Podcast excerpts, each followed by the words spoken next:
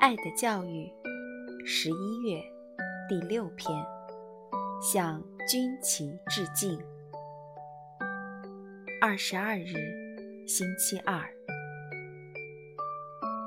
校长的儿子生前是一名陆军志愿军，因此我们的校长总是在放学之后一个人溜到广场那边看经过的士兵们。昨天就有一个连队的士兵从那里经过，那个时候有很多的孩子围着军乐队，快乐地打着拍子，十分高兴地叫着、跳着。我们几个小伙伴也去看了，卡隆还是老样子，穿着紧紧的小衣服，嘴里还叼着一大块面包。瓦提尼穿着他那身漂亮的衣服，普莱克西穿着他父亲的上衣，还有卡拉布里亚来的孩子，小石匠，红头发的克罗西，厚脸皮的弗兰迪。除此之外，还有炮兵大卫的儿子罗贝蒂，他是拄着拐杖来的。弗兰迪看见一个走路一瘸一拐的士兵，就忍不住哈哈大笑起来。这时，一只宽大的手掌落在了他的肩上，我们扭过头去，发现是校长。喂。校长对弗兰迪说：“讥笑一个在作战中受伤的士兵，就如同讥笑一个被绑着的人一样，这是一种可耻的行为。”听了校长的话，弗兰迪觉得特别没有面子，就一个人灰溜溜地走了。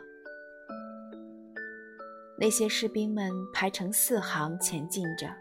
他们每个人都精神抖擞，背后的刺刀发出耀眼的光芒。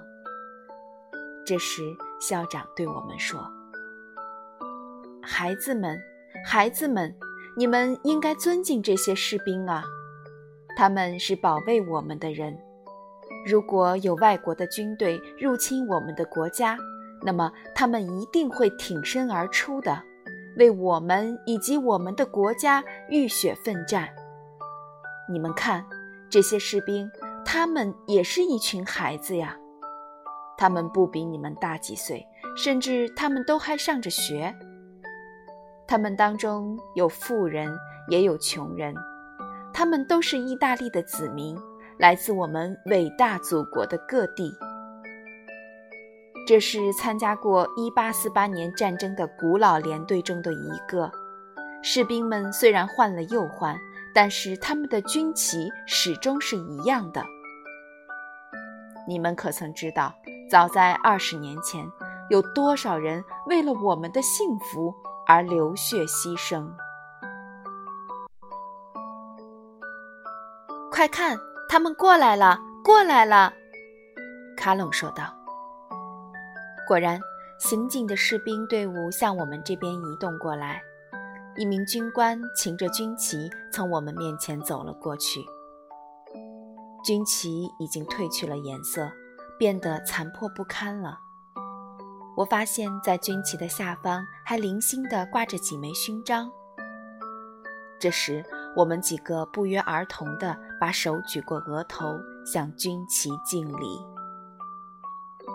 那名军官看到后，脸上流露出亲切的微笑，也立即举起手来向我们还了一个礼。